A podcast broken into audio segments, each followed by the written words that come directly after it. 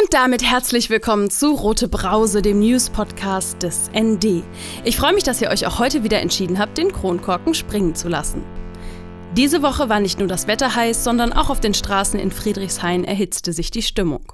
Rund um die Brandschutzbegehung des linken Hausprojektes in der Rigaer Straße 94 kam es zu Auseinandersetzungen. Außerdem rief die Stadtmission angesichts der hohen Temperaturen diese Woche dazu auf, obdachlosen Menschen zu helfen.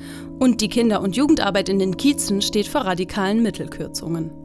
Anlässlich des Pride Month habe ich diese Woche mit Dominik Jalö und Suher Jasmati vom Barbecue Podcast darüber gesprochen, was Berlin als queeres Eldorado ausmacht.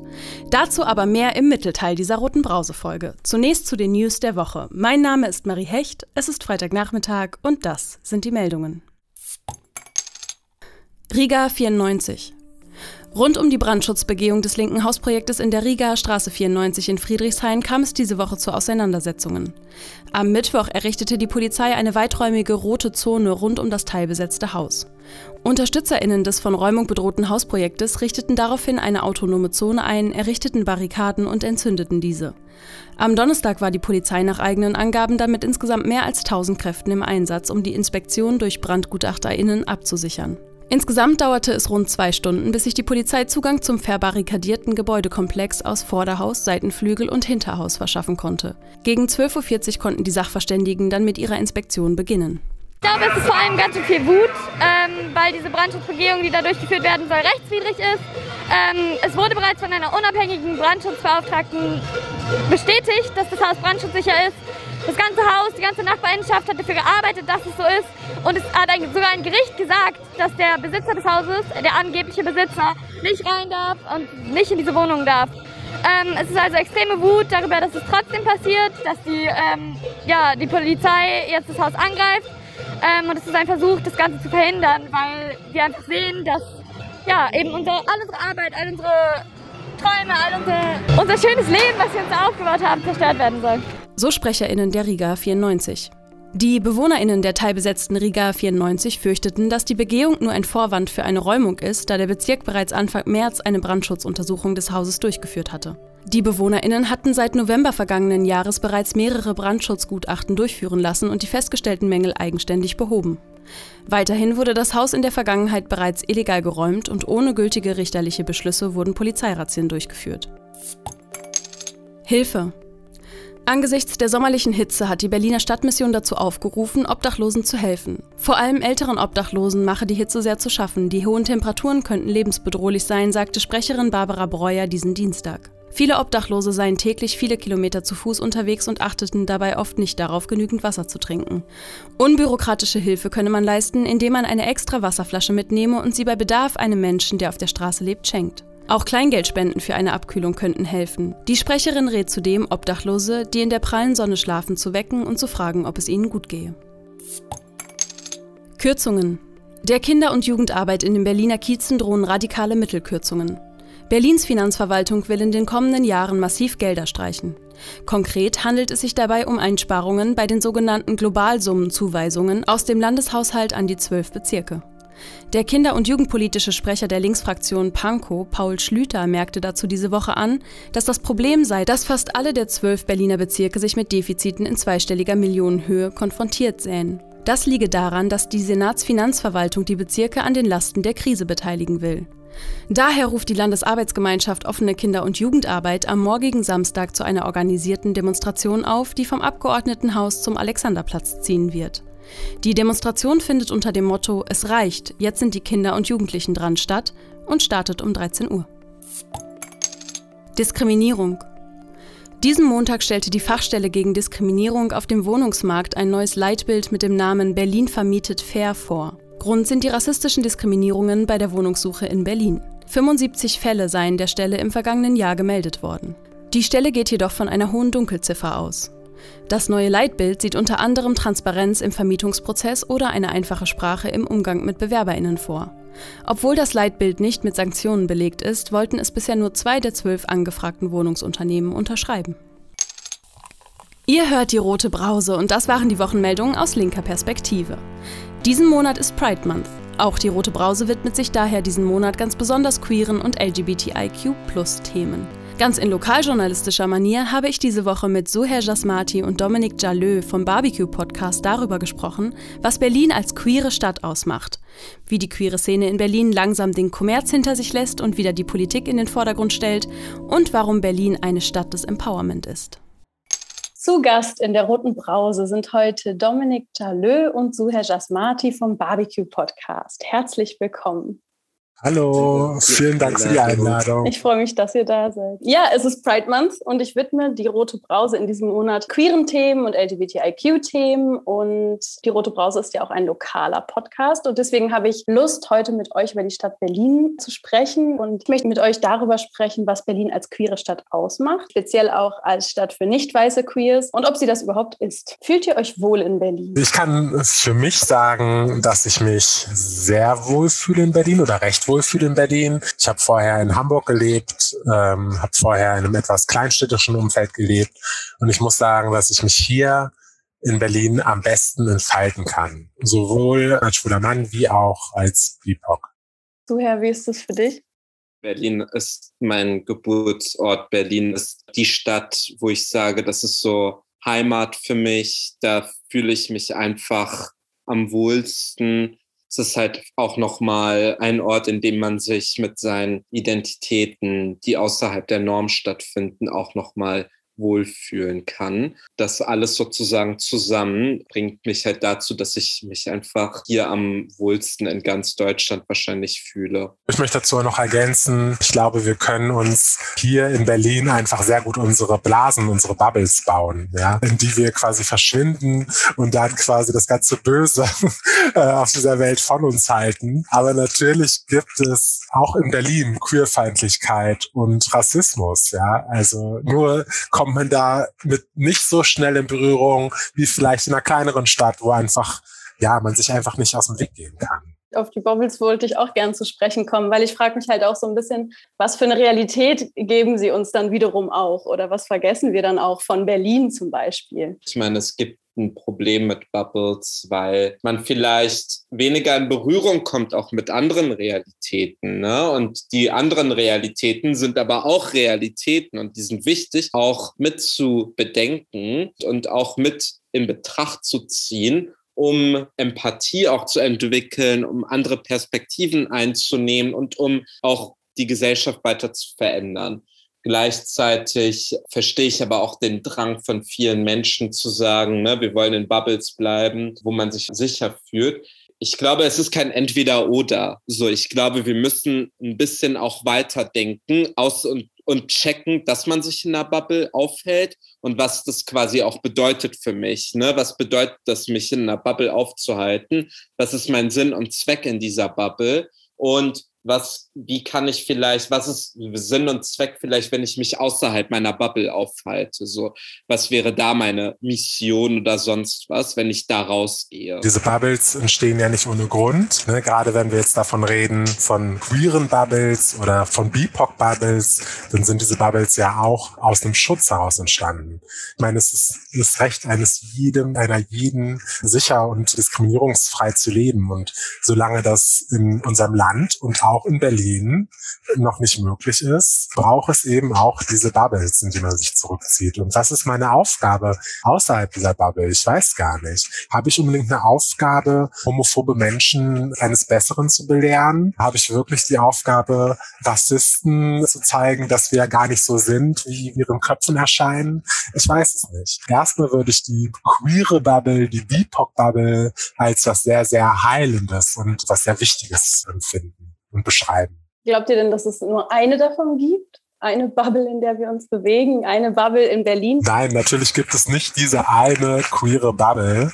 Und wir haben ja gerade auch schon über äh, BIPOX und Queerness gesprochen. Ja, wenn wir das ein bisschen intersektional betrachten, ist es natürlich auch so, dass es auch innerhalb der queeren Community Rassismus gibt, Diskriminierung gibt. Und dementsprechend gibt es natürlich auch unterschiedliche Interessensgemeinschaften, Bewegungen, politische Ansichten innerhalb der queeren Community, aber auch innerhalb der BIPOC-Community. Ja, voll. Und ich weiß auch nicht so, ob das hilfreich ist von der queeren Community immer wieder auch so zu sprechen. Ich weiß nicht, wem damit gedient sein soll, außer dass es halt mehr und mehr mainstreamig gemacht wird. Queerness, alleine schon der Begriff oder die Definition davon ist ja schon hochpolitischer.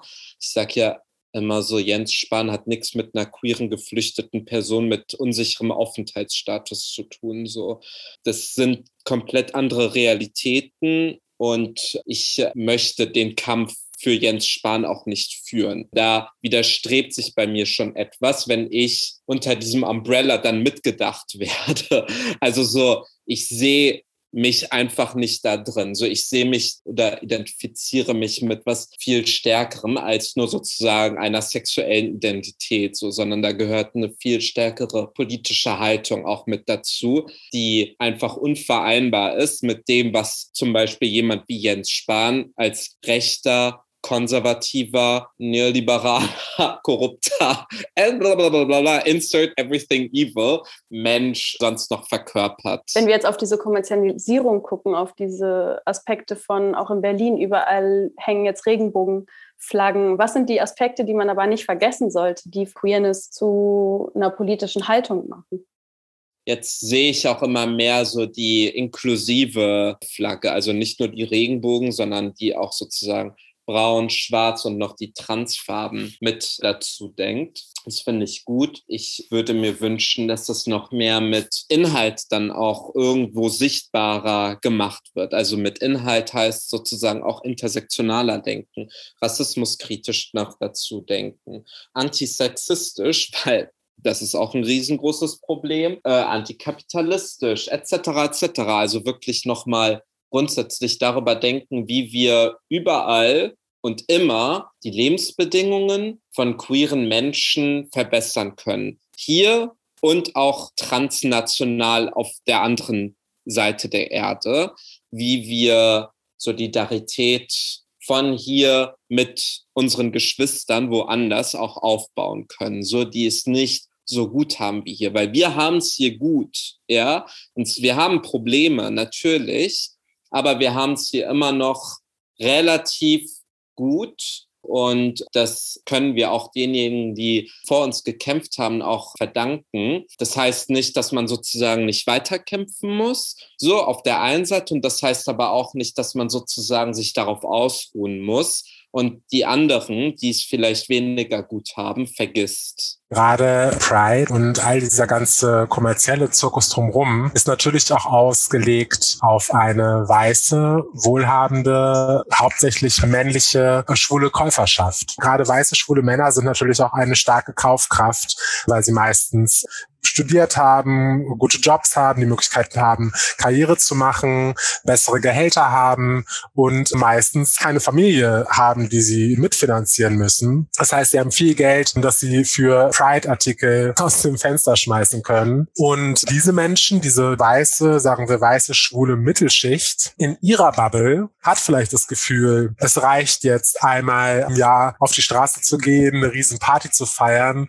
und mit ihrer Sichtbarkeit Zeit ist dann alles erledigt. Was aber eigentlich im Grunde genommen sichtbar gemacht wird, sind schwule weiße Männer, die auf Trucks tanzen. Und das habe ich auch auf der Love Parade. Da müssen wir und muss sich auch die queere Community, müssen sich die queeren Communities auch selbst zur Verantwortung ziehen. Das auch wieder eine Demonstration, die Aufstände, die Riots, wie sie damals mal angefangen haben, die dann immer mehr oder immer seichter wurden zu einer ja, Parade, dass die wieder mit Inhalten gefüllt werden. Seht ihr da in Berlin gerade Chancen für Veränderungen? Ja, auf jeden Fall. Ich sehe gerade eine starke nochmal Politisierung in Berlin von den verschiedenen queeren Communities, die gerade auch so einerseits neu entstehen und sich auch neu formieren. Andererseits aber auch von den jüngeren Leuten, sowohl den queeren Leuten selbst als auch den Allies und den Verbündeten queerer Menschen. Ich sehe, beobachte auch eine stärkere Auseinandersetzung mit so Themenfeldern wie Gender, sexuelle Identität, Intersektionalität und so weiter. Es gibt verschiedene, habe ich so das Gefühl, Politisierungen gerade, die kann man auch kritisch sehen. So einen muss man auch nicht alles cool finden, was gerade so passiert. Aber ich finde es besser auf jeden Fall als das Wischiwaschi, was sonst halt irgendwie da war, sehr lange. Was glaubt ihr denn, also nochmal so, um zum Abschluss vielleicht auf die Stadt zu sprechen zu kommen, inwiefern die Stadt euch geprägt hat und ihr die Stadt prägt auf diese Aspekte gesehen? Ich kann sagen, dass mich die Stadt insofern geprägt hat, dass ich Verbündete, Allies gefunden habe, dass ich Gleichgesinnte gefunden habe, was mir in anderen Städten vielleicht nicht so leicht gefallen ist, ja, ähm, eben auf BIPOC-Ebene wie auf queerer Ebene und auch beides zusammen. Und das hat eben dazu geführt, dass ich Mut geschöpft habe, Dinge selbst in die Hand zu nehmen, ja, und zu erschaffen und zu kreieren, weil ich natürlich durch den Austausch mit den Menschen gemerkt habe, okay, es gibt diesen Bedarf auch bei anderen. Es gibt Menschen, die daran interessiert sind. Das hat mir natürlich Power gegeben. Es hat mich empowert. Und die Stadt hat mich empowert und ich glaube, ich bin inzwischen an dem Punkt zu sagen, ich kann ein Stück Empowerment irgendwie auch zurückgeben. Voll nice, voll schön. Ja, ich habe das Gefühl und die Angst, dass die Stadt einem auch ein bisschen geraubt wird in letzter Zeit mit großen Unternehmen, die hierher ziehen, mit superreichen Leuten, die immer mehr und mehr auch sichtbar werden, mit Gebäuden, die gebaut werden, die einfach super nichts mehr mit sonst irgendwelchen Realitäten so zu tun haben. Und klar existierten Zehlendorf von Charlottenburg auch schon immer, aber da ist so ein neuer Reichtum auch vom Ausland, der gerade halt irgendwie auch mehr so auf Berlin sich fokussiert und ich hoffe, dass man Berlin immer noch als so eine Stadt für alle bald wieder erkämpfen kann und nicht nur als eine Stadt für, für wenige wird. Vielen Dank für das Gespräch. Es war sehr schön. Ich habe mich sehr gefreut, dass ihr euch die Zeit genommen habt. Danke dir. Ja, danke dir. Ciao, ciao. Alle Folgen des Black Brown Queeren Podcasts von Suher Jasmati und Dominique Jaleux könnt ihr überall da hören, wo es Podcasts gibt. Und jetzt zum Kommentar der Woche. Der kommt wie immer direkt aus der Redaktion des ND. Diese Woche kommentiert Politikredakteur Daniel Lücking die politische Gesinnung Staatsdienender. Es sind drei Brennpunkte, die auf den ersten Blick wenig gemein haben. In Hessen zählt die Linke bei der Polizei mittlerweile 149 Verfehlungen mit überwiegend rassistischen und rechtsradikalen Hintergründen.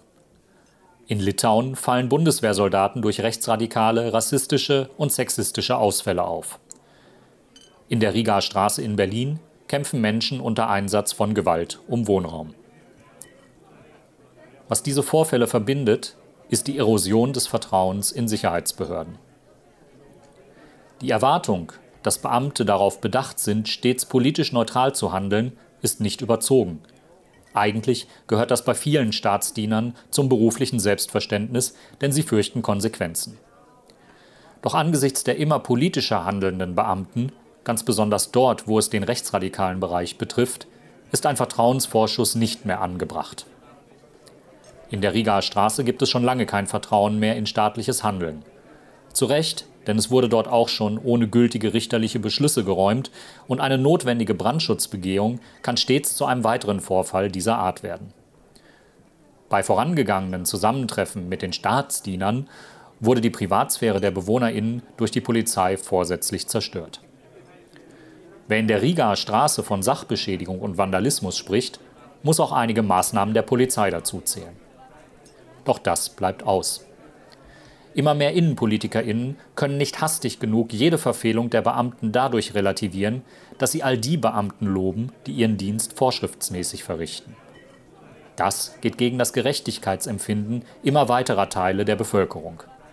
Wenn es weder durch Ausbildung noch durch internes Selbstverständnis gelingt, rechtmäßiges Handeln zu verankern, dann kann es auch kein Vertrauen geben. Das waren die sprudelig-spritzigen Brausen-News dieser Woche. Aus Berlin, aus linker Perspektive. Rote Brause, der News-Podcast des ND. Von und mit Marie Hecht. Jeden Freitagnachmittag. Aktuelle Meldungen findet ihr wie immer täglich im Blatt oder auf dasnd.de. Alle Folgen vom Rote Brause Podcast findet ihr überall dort, wo es Podcasts gibt und unter dasnd.de slash rote Brause. Und nicht vergessen, abonnieren, informieren, weitersagen. Folgt der Roten Brause auf Spotify oder abonniert sie im Apple Podcast. Ich mache jetzt Feierabend. Prost!